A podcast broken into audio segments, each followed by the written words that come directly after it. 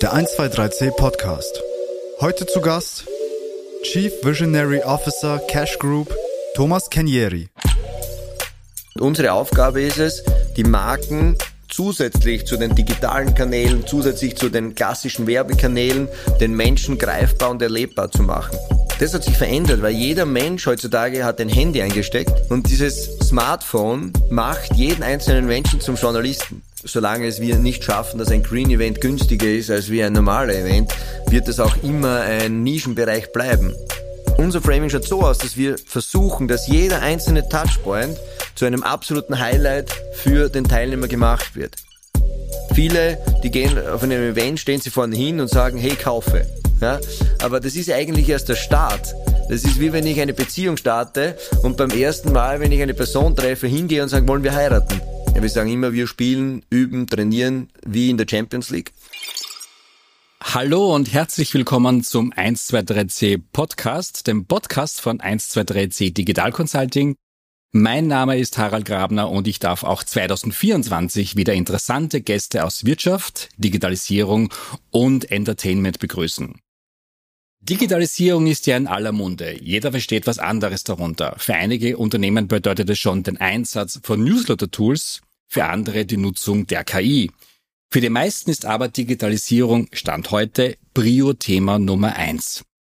Wie sieht die digitale Reife der Unternehmerinnen und Unternehmer aus? Wie steht es um die digitale Transformation, bei der alle internen Ressourcen, Prozesse, Channels und Strategien betroffen sind? Und wie kann in einer wirtschaftlichen angespannten Zeit die Digitalisierung vorangetrieben werden? Eins ist sicher, es wird wieder sehr spannend. Danke, dass Sie auch 2024 dabei sind. Und jetzt geht's los. Heute darf ich in unserem Podcast-Studio einen Mann begrüßen, der eine sehr beeindruckende Karriere hinter sich hat. Er ist im wahrsten Sinne des Wortes von Visionen und Ideen getrieben. Und er schafft es auch, diese umzusetzen und ebenso zum Erfolg zu führen, oder gibt es nur wenige im Business? Wie er das macht, werden wir heute erfahren. Seine Berufsbezeichnung ist daher auch Chief Visionary Officer, also CVO, nicht gewusst, good to know. Microsoft hatte bereits 2003 Bill Gates mit der Rolle des CVO besetzt. Er hat bislang sechs Firmen gegründet, na bumm, und er tritt bereits seit 2008 als Speaker, Mentor und Business Coach in der Dachregion auf. In über 20 Jahren hat er mehr als 3000 Events für große und internationale Marken umgesetzt und ist dafür auch national und international ausgezeichnet worden. Zum Beispiel als beste B2B-Event-Agentur der Welt im Jahr 2021. Seine Philosophie? Ich mache mit meinem Unternehmen das Leben unserer Kunden einfacher, glücklicher und erfolgreicher. Was ich persönlich an ihm schätzen darf, ist seine fast jugendliche Unbekümmertheit, eine Gabe, die man im Alter oft verliert. Man könnte meinen, dass das Motto Augen zu und durch sein Leben prägt. Herzlich willkommen, Thomas Kenieri. Herzlich willkommen und vielen lieben Dank für diese, ja, wirklich wunderbaren, ehrenvollen Worte. Äh, schön, wenn man sowas auch hört. Vielen lieben Dank. Bitte gerne. Ich habe gesagt, äh, dein Motto Augen zu und durch. Äh, ist das wirklich so? War das in deiner Jugend schon so, dass du gesagt hast, okay, ich will alles erreichen, was ich möchte? Ja.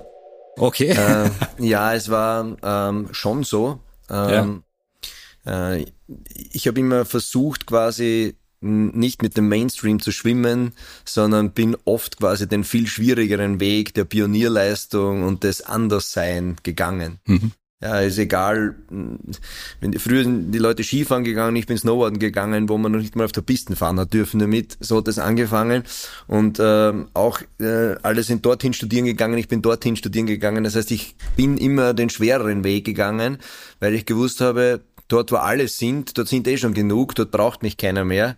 Äh, vielleicht muss ich einen anderen Weg gehen, um ein Stück weiterzukommen. Aber von wem hast du das vererbt bekommen? Elterliche Seite oder großelterliche Seite? Meistens kommt es ja auch von den Großeltern, oder? Hm. Also äh, mein Opa, der war so ein bisschen ein Erfindertyp. Ja, und äh, äh, ich habe sehr viel Zeit mit äh, in meiner Kindheit auch mit meinen Großeltern verbracht, weil meine Eltern auch gearbeitet haben. Und der Opa war schon immer so ein bisschen ein Vorbild für uns, weil der hat auch aus nichts viel machen können. Und das war halt immer das, was uns auch begeistert hat als Kinder. Und wahrscheinlich habe ich von dem halt aus der Kindheit sehr, sehr viel mitgenommen. Hm. von nichts viel machen war ich schon in deiner Schulzeit so. Da hast du schon mit 17 begonnen, Snowboard-Events zu machen. Wie bist du da dazu gekommen?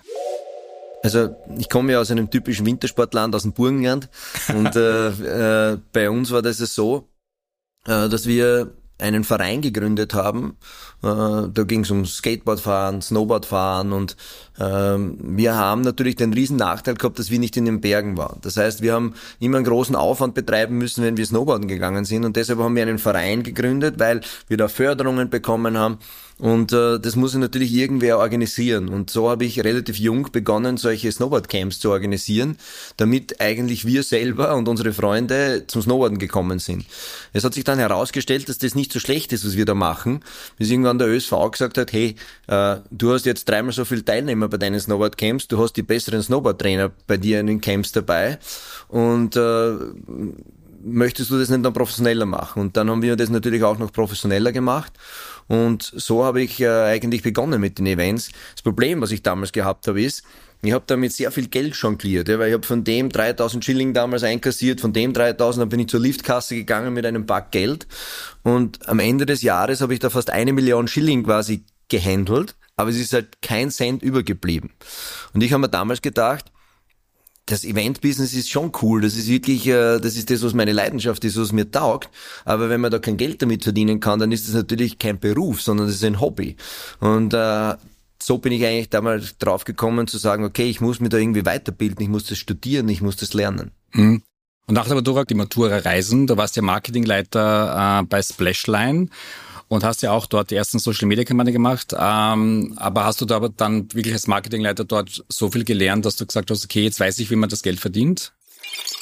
Ja, ich habe ich hab, äh, zwischendurch noch ein Studium gemacht, äh, parallel. Also ich habe sehr viele Stunden bei der Splashline gearbeitet und ähm, der Didi hat dann zu mir gesagt, hey, äh, ich brauche jemanden wie dich, übernimm du das Marketing. Und hier habe ich halt diese visionäre Rolle auch äh, gespielt. Ja, ich habe mit StudiVZ-Kampagnen begonnen, wo kein Mensch daran gedacht hat, dass man da eine Kampagne machen kann. Äh, wir haben äh, in, in, den frühen Facebook-Jahren haben wir eine Fa Facebook-Community von 350.000 Menschen aufgebaut. Das war zur damaligen Zeit doppelt so viel wie Ö3 hatte. Das heißt, wir, wir, wir waren da immer ein Stück weiter äh, wie, wie andere.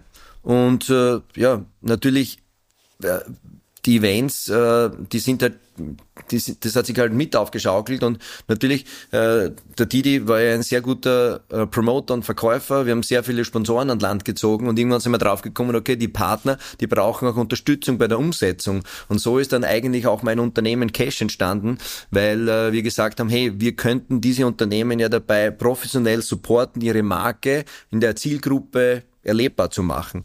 Und äh, das hat damals dann auch so begonnen und dann äh, ist der Lukas zu mir ins Team gekommen. Lukas hat mich gefragt, hey, wollen wir nicht gemeinsam ein Unternehmen gründen? Ja, in der Schirmbar in Schladming. Und so ist es dann entstanden, dass wir dann unser eigenes Unternehmen Cash gegründet haben. War dir damals bei der Maturreise schon bewusst, dass man offline und online miteinander verknüpfen muss? Das war ja das erste Mal, dass das richtig passiert ist. Ne? Ja, es ist äh, äh, es ist entstanden, ja, weil äh, Splashline war ja ein sehr, sehr erfolgreiches Offline-Unternehmen. Ja, der ganze Vertrieb in den Schulen ist ja ein Paradebeispiel von Direktmarketing. Und äh, die, die Online-Marketing-Themen sind dann einfach dazugekommen. Äh, natürlich war es ein Riesenvorteil, weil genau diese Zielgruppe, was wir zur damaligen Zeit hatten, waren ja genau die, die da in das Social Media Thema eingestiegen sind. Deshalb haben wir halt früher, wenn wir ein Gewinnspiel gemacht haben, waren da 30.000 Teilnehmer. Heutzutage undenkbar, aber damals war organisches Wachstum. Wir, kon wir, wir kannten das gar nicht, dass wir Geld ausgeben auf Meta, sondern wir haben nur organische Leistungen gemacht. Mhm, genau. Du hast schon angesprochen, dass du mit dem Lukas dann deine Firma gegründet hast. Äh, das war ja 2010, oder? War relativ früh. 2010. 2010, ja. genau, schon sehr, sehr lange. Was war damals die Idee hinter der Agentur? Wir wollten einfach Events neu definieren. Wir haben gesagt, wir wollen nicht jetzt die Eventagentur sein für Geburtstagsfeiern, sondern wir wollen internationale Marken betreuen, ihre Marke bei den Menschen erlebbar zu machen. Und äh, wir sind auch zu den großen Marken, wir haben ganz oben begonnen. Wir sind, damals war Coca-Cola die größte Marke der Welt. Wir sind zu Coca-Cola gegangen und gesagt, wir wollen für euch arbeiten. Und die haben natürlich gesagt, ja, so einfach ist es nicht. Ja. Äh, haben gesagt, okay, dann ladet uns zu einem Pitch ein. Ja, und schon äh, damals, ich weiß nicht, ob es Unwissenheit war oder wirkliche massive Kreativität. Auf jeden Fall haben wir jeden Pitch gewonnen. weil wir einfach anders herangegangen sind. Ja, wir haben andere Präsentationen gehabt und und und. Und so sind wir halt einfach gleich von Anfang an auch zu großen Unternehmen gekommen. Hm. Und jetzt seid ihr ja die führende Live-Marketing-Agentur in Österreich, kann man wirklich sagen. Äh, wenn du jetzt so die 15 Jahre zurückblickst, was hat sich denn dann wirklich so gravierend für dich verändert, wenn man die 15 Jahre sich anschaut? Also ich sage mal so, wir gehören zu den führenden Live-Marketing-Agenturen. Es gibt da sehr, sehr tolle Unternehmen, die mit uns da am Markt auch noch, äh, ich sage mal, auf unserem, auf unserem Level auch vertreten sind. Aber es ist schon unser Anspruch, da ganz oben zu sein. Ja, wir sagen immer, wir spielen, üben, trainieren wie in der Champions League. Ähm, und ich sage mal, die, die, die Eventlandschaft hat sich meiner Meinung nach massiv verändert. Ja, äh, es war eine Riesenbereinigung die erste hat so begonnen, wie wir eigentlich begonnen haben, so zwischen 2008 und 2011. In diesem Zeitraum war eine Riesenbereinigung. Und ähm, in den letzten Jahren sind sie dann, jeder, der einen DJ-Koffer besessen hat, war ja ein, eine Eventagentur. Ähm, das ist in Österreich wirklich so. Also in Österreich gibt es ja mehr Eventagenturen wie in Deutschland, ähm, was sehr interessant ist, weil es einfach auch gesetzlich anders geregelt ist.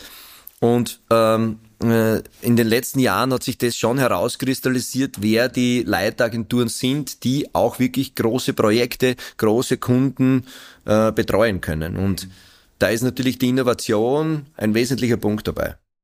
Ich habe mir ja euer Portfolio angeschaut, der Cash Group. Äh, da gibt es ja wirklich viele unterschiedliche Bereiche, wie Key Jobs, Key Digital, Coaching, Cash Consulting. Vielleicht kannst du mal kurz umschreiben, welche Bereiche ihr da mit eurer Agentur abfrühstückt. Genau, also äh, die, die Cash Brand Experience Company ist quasi das Herzunternehmen, das was wir auch gegründet haben. Ähm, daraus sind natürlich andere Teile entstanden. Das eine ist das digitale Thema, das heißt, die, die Touchpoints von einem Event haben sich in die digitale Welt erweitert. Und natürlich können wir nicht einfach nur sagen, okay, wir machen jetzt diese eine Nische, weil du kannst bei einem Projekt nicht mittendrin aufhören. Ja, wir erzeugen den Social Content. Äh, wir müssen zum Teil der, das Performance Marketing übernehmen, damit die Leute zum Event hinkommen. Und dadurch ist auch Cash Digital entstanden, eine ganze digitale Abteilung, Social Media Bereich, organische Bereich. Äh, wir brauchen bei Events sehr viel Personal. So ist K-Job entstanden, äh, wo wir damals gesagt haben, okay, wir wollen jetzt einfach nicht nur das Personal selber anstellen, wir machen eine eigene Firma draus, die sich zu 100 Prozent auf diese Themen auch konzentriert. Ja, und die Beratung, die entsteht halt immer, wenn man lange am Markt ist und wenn man oft gefragt wird, dass halt manche Leute sagen, hey, ich will nicht nur eure Dienstleistung haben, ich kann das eh in-house machen, aber könnt ihr uns quasi dabei unterstützen? Und daraus ergeben sich halt auch Themen wie die Academy, äh, jetzt die Masterclass, die wir zum Beispiel gemacht haben es ist halt auch daraus auch entstanden. Also ist sehr, sehr viel. Bei KeyJob kann ich da sozusagen auch als externe Firma zu euch kommen und sagen, okay, ich brauche zehn Promotoren für irgendwas. Ist genau. das auch möglich? Geht auch, ne? Genau. Also ich sage mal 90 Prozent äh, des Personals, das wir vermitteln, sind für externe Kunden und nicht für uns.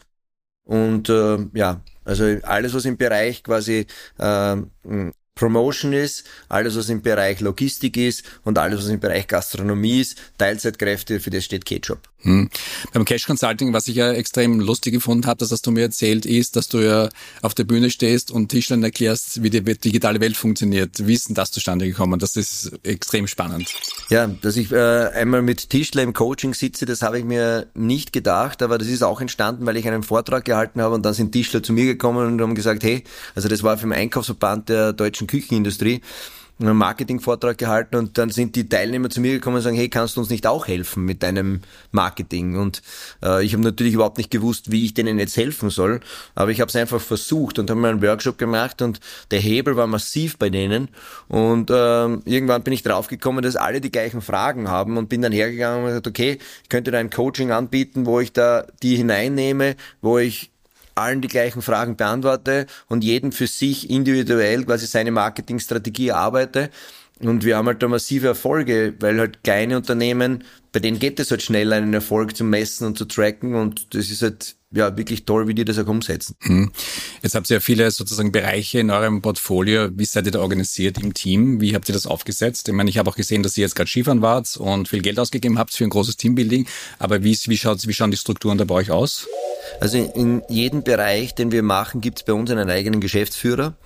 Der Lukas und ich sind ja Gründer von dem Unternehmen und äh, Mario und der René sind unsere Geschäftspartner und Partner, die sind auch mitbeteiligt in allen Unternehmen und äh, wir haben das uns das so aufgeteilt, dass der Lukas quasi diese klassische CEO-Rolle hat, auch das ganze kaufmännische Finanzthemen macht. Ich bin der, der was quasi für die Unternehmensentwicklung verantwortlich ist, auch für das Marketing und die Präsentation nach außen. Der Mario ist verantwortlich für den ganzen Eventbereich und der René ist quasi für die Agenturleitung. Und dann ist noch bei Keyjob haben wir einen eigenen Geschäftsführer, den Gary, und so ist es eigentlich organisiert. Mhm. Jetzt bist du, wie wir gehört haben, ja Chief Visionary Officer. Wie kann man sich das vorstellen? Sitzt du da irgendwie im Yoga, denkst drüber nach und alles, was du sozusagen im Kopf hast, müssen die anderen umsetzen oder wie funktioniert das bei euch im, im Haus? Also wir machen wirklich einmal die Woche Yoga. Ehrlich? Äh, jeden, Dienst, Cool. jeden Dienstag um 8 Uhr ist Cash-Yoga-Stunde. Ja, super. Und äh, wir sind da sehr konsequent. Also wir machen das wirklich jede Woche. Aber äh, nein, dort entstehen nicht diese kreativen äh, Ansätze, sondern ähm, mein, mein Universitätsprofessor, der hat zu mir damals gesagt, du wirst alles, nur kein Wissenschaftler. Und äh, interessanterweise hat sich das in den letzten Jahren massiv verändert. Ja, ich lese extrem viel, ich bin, ich folge ganz viele entscheidende Menschen in Marketingbereichen und ähm, ich glaube, eine meiner Fähigkeiten ist, nicht die Dinge von dem nachzumachen, sondern zu interpretieren. Was könnte das für mich bedeuten in der Zukunft? Und ähm, deshalb, ge ich gebe auch seit fünf Jahren den Event-Trend-Report heraus, aber nicht, weil ich irgendwo etwas abschreibe, sondern ich schaue mir globale Trends an und überlege mir, was könnte das für den europäischen Markt, für den deutschsprachigen Bereich, für unsere Branche bedeuten. Und das Interessante ist, dass da halt sehr viele Themen wirklich auch immer genauso auch dann entstehen oder kommen. Mhm. Okay. Als eine der führenden Brand Experience Agenturen habt ihr ja, wie du schon gesagt hast, viele nationale und internationale Brands, die ihr betreut, wie Coca-Cola, einer deiner ersten Kunden. Ihr betreut ja dann auch noch im Endeffekt die A1 Telekom, Nespresso Schlumberger, Cottony, Hendrix Gin, Waterdrop, also was man sich nur vorstellen kann, viel erlebt. Was verstehst du eigentlich unter Brand Experience im Detail? Marken mh, haben generell das Problem, dass sie mh, in den letzten Jahren sehr viel in den ganzen Online-Bereich investiert haben, in Social Media, weil dort natürlich die Meinungsbilder sind und die die große Reichweite bringen und äh, die Marke transportieren. Man ist aber draufgekommen, dass äh, die Menschen das Produkt nicht mehr erleben. Ja, und erleben tut man Dinge mit Sinnen, ja, unseren fünf Sinnen. Das heißt, je mehr Sinne ich äh, dem Menschen meine Marke präsentiere, desto effektiver ist es. Und unsere Aufgabe ist es, die Marken zusätzlich zu den digitalen Kanälen, zusätzlich zu den klassischen Werbekanälen, den Menschen greifbar und erlebbar zu machen. Und äh, dafür überlegen wir uns halt kreative Ansätze, damit äh, ja, die Marken eben bei den Menschen direkt ins Herz geschlossen werden. Mhm.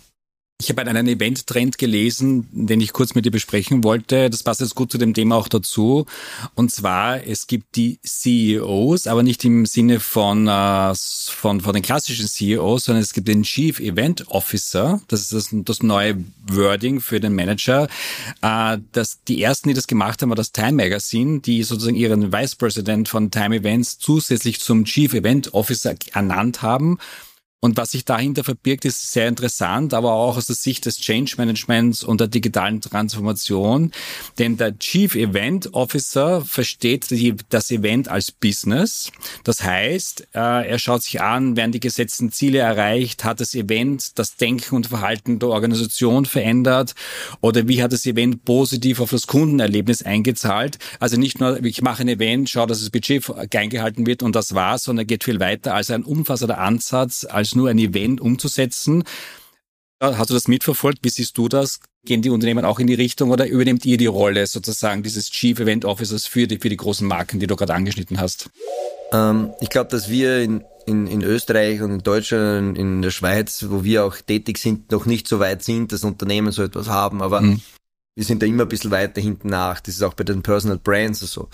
Ich glaube, was sich schon verändert ist, dass Events immer mehr messbar werden und dass äh, Unternehmen sehen, Events sind eine gute Möglichkeit, ähm, am Ende des Tages auch mehr Geld zu verdienen. Und früher hat man im Kopf gehabt, Events kosten Geld. Und es, es dreht sich gerade so, dass ich sage, hey, ich brauche weil ein Event ist ja nicht nur, dass ich Menschen irgendwo zu einem Glas äh, äh, Prosecco einlade, sondern ein Event ist, dass ich mein neues Auto, meine Brand zu den Menschen bringe. Und das sehe ich quasi als absoluten Trend aktuell, dass diese, diese äh, diese Pop-Upification, wie die es nennen. Das heißt, die Brands bringen ihre Marke zu den Menschen hin. Ja, also die wir haben es gesehen, Louis Vuitton, Moncler, die bauen mitten in Kitzbühel oder in den Fra äh, französischen und in den Schweizer Alpen mitten am Berg oben eine Pop-Up-Location auf und die Leute fahren da rein und kaufen sich um 25.000 Euro irgendeine Louis Vuitton-Tasche am Berg oben. Das heißt, das verändert sich alles. Die, äh, man kann nicht mehr davon ausgehen, dass die Kunden heutzutage sagen, so, ich nehme heute einen halben Tag frei, weil ich fahre jetzt nach Wien, gehe da einkaufen und so weiter, sondern ich muss meine Marke hinbringen. Und das schaffe ich, indem, dass ich dort Events mache, dass ich Brand Activations mache und ähm, das ist ein Riesenthema für die Zukunft. Mhm. Wenn du die, die große Marke noch einmal äh, dir anschaust, was war für dich so das coolste, geilste Event, das ihr je abgewickelt habt für die große Marke, wo du sagst, okay, da passt jetzt irgendwie alles zusammen und war auch erfolgreich, auch im Sinne den Themen, die du gerade angesprochen hast? Ja, also natürlich ich sage mal, unser erstes wirklich großes Highlight war die Coca-Cola Weihnachtstraktor, weil wir haben als junges Unternehmen damals im ersten Jahr diesen Pitch gewonnen und zur damaligen Zeit, das war für uns so, das war so quasi das Highlight-Projekt. Ja. Der, die Agentur, die das macht, das ist, das ist eine Nummer. Ja, und wir haben das halt damals, also das bleibt mir ewig in Erinnerung. Dann äh, den Nespresso äh, Event, den wir gemacht haben. Wir haben ja als erste Agentur weltweit einen 360 Grad Livestream von einem Store Opening gemacht. Das heißt, äh, die Idee war, 150 Leute zu einem Store Opening in der Kärntnerstraße einzuladen. Dann ist äh, leider Corona gekommen. Äh, was haben wir daraus gemacht? Wir haben äh, knapp 9000 Menschen weltweit dazu gebracht, dass sie eine Stunde lang bei einem Store Opening in der Kärntnerstraße in Wien virtuell dabei sind. Und das ist schon etwas, äh, deshalb sind wir auch ausgezeichnet worden, weil das ist einfach nicht so einfach gewesen. Technologisch, ich habe da gelernt, dass es 280 verschiedene Handys gibt und du musst für jedes Handy testen, ob dieser Livestream funktioniert. Da gibt es eigene Agenturen dafür, die solche Tests machen zum Beispiel. Das sind alles Dinge, was ich da gelernt habe. Und äh, ja, in den letzten Jahren ist, äh, ist äh, Huawei, wir haben den Global Launch gemacht vom neuen Huawei-Handy äh, in München. Und das war schon auch eine andere Dimension, wenn da 700 Menschen aus der ganzen Welt einfliegen. Und man kennt das natürlich von Apple, diese coolen Präsentationen. Und dann darf man das für ein Mitbewerberprodukt machen. Das war schon ein richtiges Highlight für uns. Du hast ja auch auf deinen Unterlagen oder Webseite stehen, es geht um Digital Event Experience. Ja, also es ist sozusagen, wie ich jetzt das so vernommen habe, nicht nur ein reines Marketing-Schlagwort wie bei anderen, die glauben, wenn sie Facebook-Werbung machen, ist es schon Digital Event Experience oder, oder halt irgendwie mit der Kamera mitfilmen, so wie wir heute hier beim Podcast, ist es schon Digital Event Experience. Aber was verbirgt sich für dich jetzt speziell hinter diesem Schlagwort? Im Endeffekt ist es so, dass ja ähm, heutzutage gibt's ja nicht mehr rein physisch. Ja, weil früher war es ja so, die Menschen sind zu einem Event gekommen und die Teilnehmer von dem Event waren die Event-Teilnehmer. Dann hat es Journalisten gegeben, die haben von dem Event präsent, äh, irgendwas präsentiert und dann hat es Leute zu Hause gegeben, die haben das gelesen, was die Journalisten produziert haben, sage ich jetzt mal. Und das hat sich verändert, weil jeder Mensch heutzutage hat ein Handy eingesteckt und dieses Smartphone macht jeden einzelnen Menschen zum Journalisten. Und dadurch, dass jeder Mensch ein Journalist ist und jeder Mensch mindestens 1000 Follower hat, hast du bei einem Event nicht nur 100 Leute, sondern du hast Tausende von Menschen, die deinen Event konsumieren. Nicht physisch, aber digital. Und deshalb ist es aus meiner Sicht so wichtig, immer zu denken, wie konsumieren die Menschen dieses Erlebnis, was die Menschen jetzt physisch haben, zu Hause, am Handy, am Bildschirm. Und äh, das nenne ich auch quasi, wir müssen jeden einzelnen Event so planen, dass er physisch und digital funktioniert. Mhm. Jetzt ist ja auch die KI gekommen, um zu bleiben. Und wie wir sozusagen auch in den sozialen Netzwerken sehen, sprichst du auch viel über die KI auf den Bühnen. Uh, und ihr setzt ja sozusagen KI auch bereits ein für die Eventplanung und Konzeption. Uh, hast du Beispiele aus der Praxis, was ihr derzeit macht? Die KI ist ja in aller Munde und äh, die, ich sage mal, sehr, sehr viele haben das schon ausprobiert, in ChatGPT was einzugeben. Aber das ist wie immer halt das Gleiche. Äh, wenn man irgendwas professionell angeht, dann muss man sich halt einmal mit den Grundlagen beschäftigen. Und das haben wir gemacht, indem dass wir einen Brand Ambassador, einen KI Ambassador bei uns äh, installiert haben, der im Prinzip so allen im Team die Basics gelernt hat. Und äh, ich bin dann hergegangen und mir gedacht, okay, alles gut und schön, aber wofür kann ich das jetzt nutzen? Ja, nur dass ich jetzt da irgendwie einen Text schreibe, das reichte mir nicht, ja, weil ich schreibe nicht so viele Texte. Und ähm, bin dann hergegangen und ich habe schon vor ein paar Jahren einen Prozess entwickelt, wie man standardisiert kreative Weltklasse-Events gestalten kann äh, das funktioniert sehr, sehr gut, ist aber zeitaufwendig. Und ich habe mir gedacht, okay, wenn ich jetzt jeden einzelnen dieser Schritte mit der KI optimieren kann, dann habe ich dann mega Nutzen draus. Und bin dann hergegangen und habe ein Studentenprojekt gemacht, weil da kann ich es gut ausprobieren und habe äh, äh, gegen drei Studentengruppen einen Pitch angetreten und bin hergegangen und gesagt, okay, ihr arbeitet das Konzept herkömmlich aus. Ich arbeite es zu 100% mit der KI aus. Und habe mir dann für jeden einzelnen Schritt überlegt, wie könnte ich da, welche Prompts könnte ich da verwenden, habe das dann getestet. Und das Ergebnis war eigentlich erstaunlich gut. Ja, und äh, bin dann da weitergegangen und habe da einiges versucht. Und äh, ja, mittlerweile ist es so, dass wir einen, ich sage mal, Event-Konzeptionierungsprozess zu 100% mit der KI abdecken können. Äh, wir brauchen natürlich sehr viel Fingerspitzengefühl, wir brauchen sehr viel Inputs ich nenne das die Menschlichkeit hineinbringen. Das ist einfach die Erfahrung, die man reinbringen muss. Aber wenn ich diese Erfahrungen von Weltklasse-Events mit dem Wissen und den äh, Stärken der KI kombiniere, dann habe ich da richtige Power. Und das ist das, was wir aktuell auch nutzen. Und muss auch dazu sagen, äh, sehr intensiv auch Schulen intern. Und äh, wir sind auch sehr offen. Ich stehe auf der Bühne und ich habe auch eine eigene KI-Masterclass gemacht, wo wir das auch andere Unternehmen auch zur Verfügung stellen. Du hast gerade angesprochen, eben die Menschlichkeit, ähm, aber die Frage, die wir uns auch gestellt haben im Vorfeld, das ist lustig, dass es, dass es, auch, dass es sich auch deckt. Äh, wie können eben mit Event-Profis eben sicherstellen, dass diese KI-Technologien die menschliche Note und Kreativität in der Eventplan nicht ersetzen? Das ist ja die Gefahr immer, dass alles im Endeffekt sehr, sehr KI-getrieben und technisch ist und die menschliche Note wirklich verloren geht. Wie, wie, wie macht ihr das? Ich habe sehr, sehr wenig Angst, dass wir von der KI ersetzt werden, weil die KI ist, ist genauso wie jeder weiter technologische Fortschritt.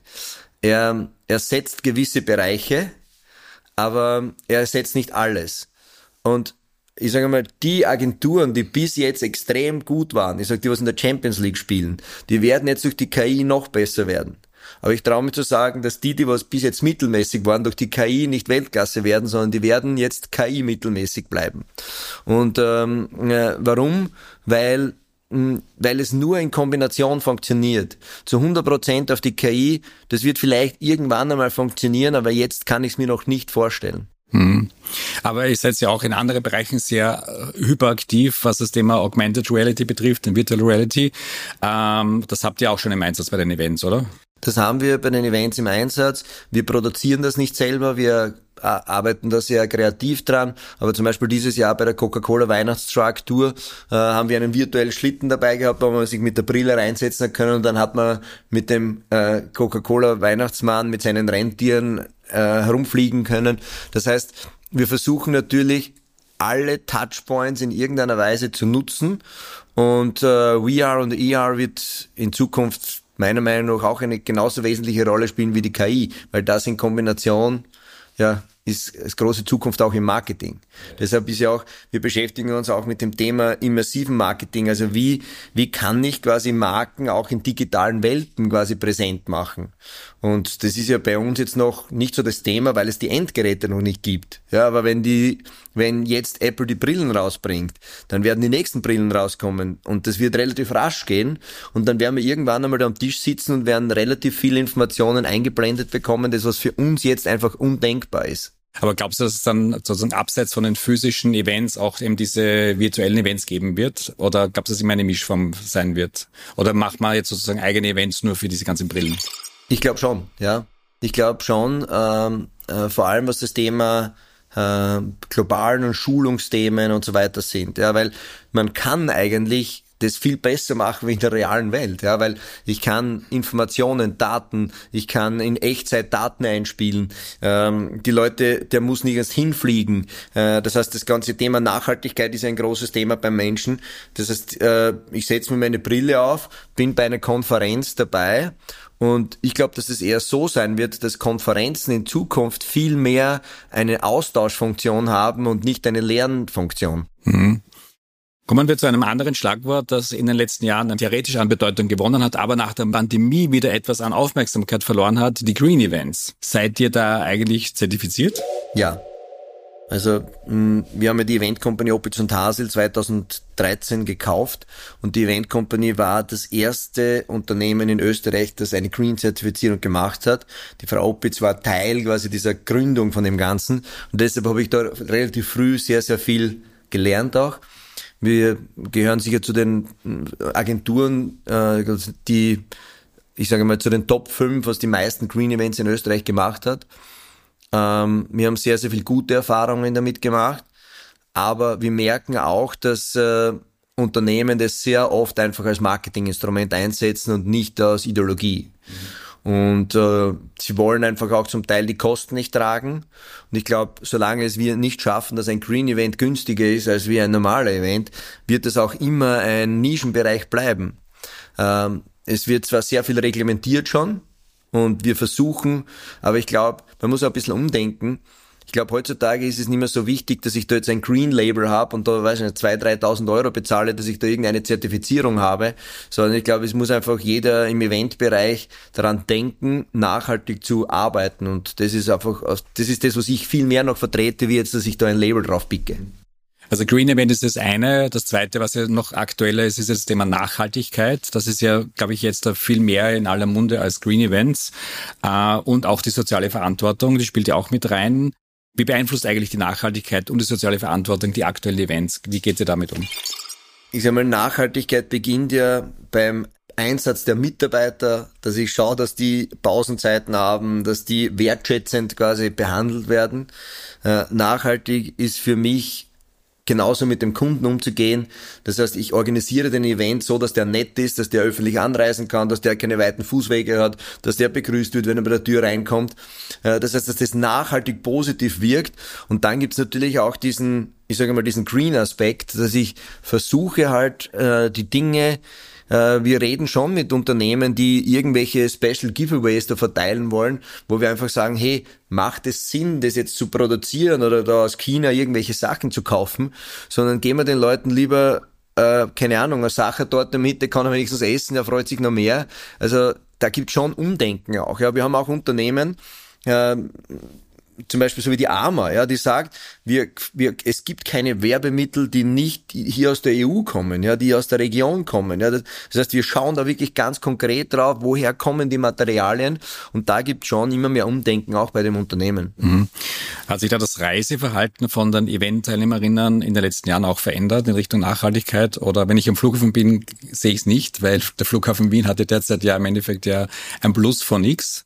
Oder siehst du da bei deinen Events, dass sich da speziell schon was verändert hat? Nein. Also das Einzige, was sich verändert hat, ist, dass die Menschen noch mehr reisen. Ich sage jetzt einmal nicht im beruflichen Sinn, da ist vielleicht ein bisschen weniger, aber ich glaube generell, egal ob du im Zug einsteigst, ist der Bumm voll, ob du im Flugzeug einsteigst, ist der Bumm voll und die Autobahnen sind auch Bumm voll. Also irgendwo müssen die Leute herkommen. Ähm, aber jetzt bei den Events, dass jetzt das große Thema ist, eh, es, es muss unbedingt alles öffentlich erreichbar sein. Äh, ich sage mal, die Menschen sind faule Tiere, ja, und die fahren mit dem Auto bis vor die Tür. Ja. Und äh, das ist bei uns, gerade in unseren, in Österreich und in Deutschland, äh, ist das ein ganz großes Thema. Ja, da fährt, da kommen zehn Leute mit zehn Autos. Ist leider so, genau.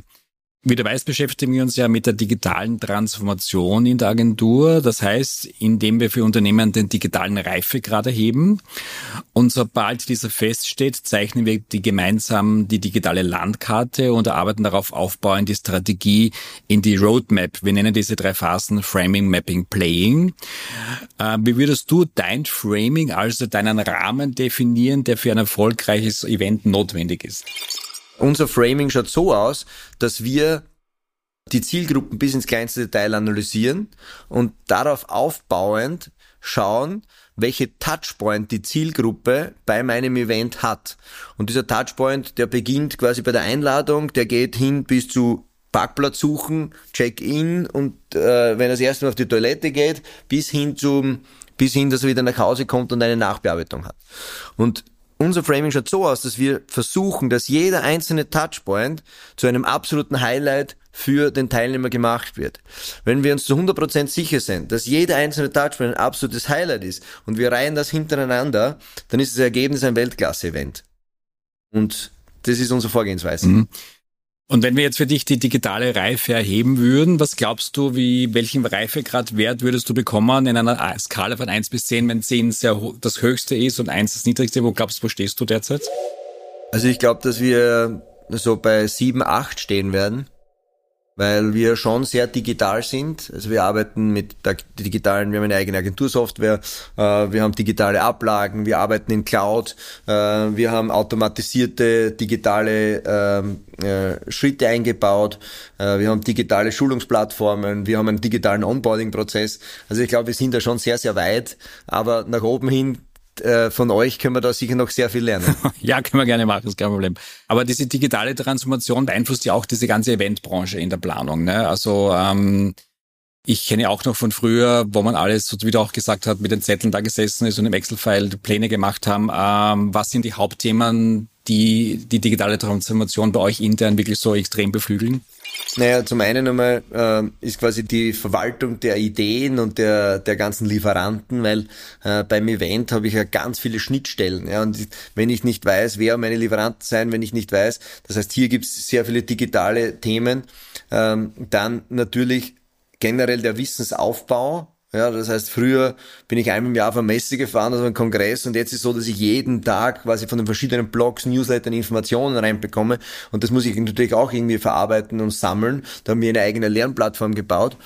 Und äh, natürlich die einzelnen Tools, die mir helfen, damit jeder einzelne Prozess, den ich im Eventbereich habe, auch schneller wird.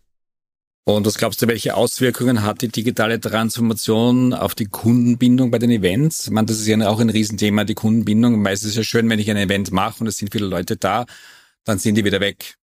Wie siehst du das? Wichtig ist zu verstehen, dass der Event ja nur die Basis ist für die weiteren Touchpoints, die dann passieren. Ich brauche einen Event, damit ich als Influencer schöne Bilder, äh, schöne Videos, coole Videos habe. Das heißt, die Basis ist der Event. Ja, ich kann nur ein cooles Video haben, wenn ich vorher auf der Bühne stehe. So, das auf der Bühne stehen alleine ist aber wieder zu wenig. Deshalb muss ich mir in dem Moment überlegen, wie geht es digital weiter? Ja, wie kann ich, was kann ich für Leadmagneten, was kann ich für, für, äh, was kann ich meinen Teilnehmern geben, dass die sagen, okay, das hat einen Mehrwert für mich. Und äh, dieses Mehrwertdenken, das ist, glaube ich, ein ganz ein entscheidender äh, Punkt. Ja, äh, viele, die gehen auf einem Event, stehen sie vorne hin und sagen, hey, kaufe. Ja, aber das ist eigentlich erst der Start. Das ist wie wenn ich eine Beziehung starte und beim ersten Mal, wenn ich eine Person treffe, hingehe und sage, wollen wir heiraten. Äh, eigentlich ist der, das Kennen, das ist ein Kennenlernen und das aufbauend, digitale Touchpoints, den zu verfolgen, äh, das ist einfach ein Thema, das was früher ein Eventagentur nie denken musste, aber jetzt ein wesentlicher Punkt ist. In der Pandemie waren ja alle Eventagenturen und Unternehmen mit ihren Events online unterwegs, ja, und da hat es am Anfang sehr viele Hopperlas gegeben, es hat die Software nicht gegeben in der Qualität. Inwiefern glaubst du, haben hybride Veranstaltungsformate heute noch Relevanz? Äh, was ist eigentlich übrig geblieben aus diesem ganzen Event-Hype, hybriden Event-Hype?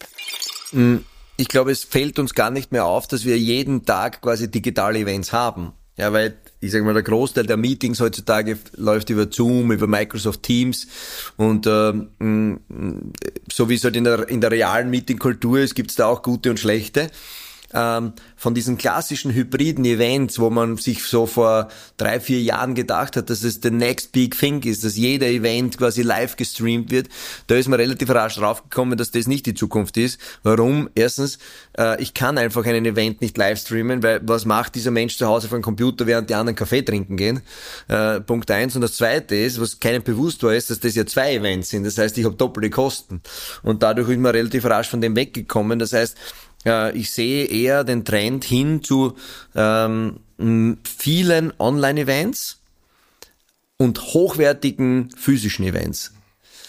Und äh, ich glaube, äh, wenn man Events heutzutage macht, investiert man viel mehr Zeit in die in, in die Recherche, wen lade ich überhaupt ein? Äh, wie muss ich den Event machen, dass der Entscheidungsträger kommt und nicht einfach äh, sieben Leute zum Event, zum Essen und zum Trinken, sondern dass die Menschen hinkommen, die ich auch wirklich haben möchte. Und dadurch wird die Qualität der Live-Events auch besser. Mhm. Also viele Kongresse, wo wir auch sind, die streamen ja die ganzen Stages. Äh, macht es Sinn? Dass, glaubst du, das, schauen sich das viele Leute danach an oder laufen, glaub, glaubst du, dass da nebenbei die Streamings mitlaufen in den Büros? Oder ist es einfach just for fun äh, für die Unternehmen sagen, okay, ich habe da ein bisschen mehr Reichweite, um mehr Sponsoring aufzustellen? Es hat den gleichen Nutzen wie dem, was ich vorher schon gesagt habe. Ich habe digitalen Content. Ja, und wenn ich 50 Speaker da oben habe und ich habe jeden aufgezeichnet und jeden auf YouTube, dann kann ich 50 Newsletter aussenden und sagen, hey, dieser Typ war bei uns auf der Bühne, dieses Video, schau dir das an. Das heißt, ich habe viele digitale Touchpoints.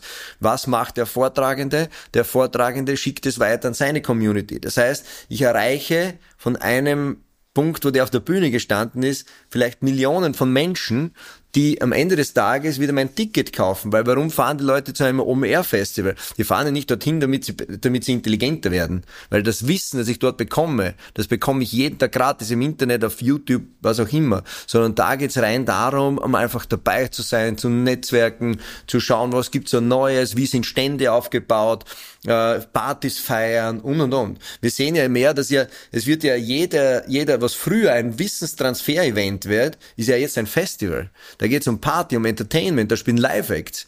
Ja, hätte es früher gegeben, dass die Fantastischen Vier bei einem Marketing-Event zwischendurch mal spielen, das hätte es nicht gegeben. Ja, da hätte irgendein Wissenschaftler eine Stunde lang irgendwelche intelligente Sachen erzählt. Mhm. Du hast es schon vorher angeschnitten, äh, du machst einen Trendreport für die Eventbranche. Äh, wenn du jetzt auf die nächsten fünf Jahre vorausschaust, äh, was sind so die großen Trends, die auf dich zukommen? Ich glaube, dass es noch digitaler wird. Also alles, was in irgendeiner Weise physisch ist, wird noch digitaler äh, transportiert. Ähm, ich glaube, dass viel mehr Menschen äh, zu Personal Brands werden und Reichweite aufbauen und dadurch auch zum Teil eigene Events machen. Ja, dass CEOs quasi keinen Kunden-Event machen, sondern so, hey, ich als CEO lade mein persönliches Netzwerk ein. In diese Richtung wird sich sehr, sehr viel tun. Ähm, aus meiner Sicht wird die KI den Eventbereich massiv verändern. Ja, also sehr, sehr viele Dinge wie, wie äh, äh, Eintrittssysteme äh, bis hin zu Datenanalysen, wird alles mit der KI besser funktionieren. Äh, Präsentationen in Echtzeit und solche Sachen wird ein großes Thema sein. Und äh, ja, wie, wie sich das Thema Augmented Reality auswirken, kann ich schwer sagen, aber ich kann mir schon gut vorstellen, dass halt, äh, ich sage jetzt mal, die Leute mit einer Brille in einem Raum sitzen, um mehr Informationen zu einer Speech zu bekommen, als wie das, was sie jetzt gerade nur live hier sehen. Wir sind auch schon am Schluss und zum Schluss gibt es immer unsere 1, 2, 3 Fragen. 1, 2, 3. Wobei es bei der ersten Frage nur eine Antwortmöglichkeit gibt, bei der zweiten zwei und bei der dritten drei. Und los geht's. Meine erste Frage. Eins. Als Speaker erlebt man dich ja auf verschiedenen Kongressen und Events und auch bei Fachverbänden. Welchen Titel würde deinen Vortrag über deine Person bekommen? Happiness is an inside job. Okay, cool. Super. Die zweite Frage. Du bist ja auch Dozent an der FH Joanneum und auch Lehrgangsleiter an der Werbeakademie Wien. Welche zwei Fächer fehlen deiner Meinung nach an den Hochschulen? Zwei. Verkaufen und soziale Kompetenz. Okay. Dritte Frage. Welche drei Tipps würdest du Eventmanagerinnen mitgeben, die Veranstaltungen digital optimieren wollen? Drei. Erstens, verstehen, welche äh, Probleme, Sorgen, Wünsche die Zielgruppe hat. Das zweite ist Mehrwert geben. Und das dritte ist über den Mehrwert hinaus überlegen, was kann ich für einen Nutzen haben davon.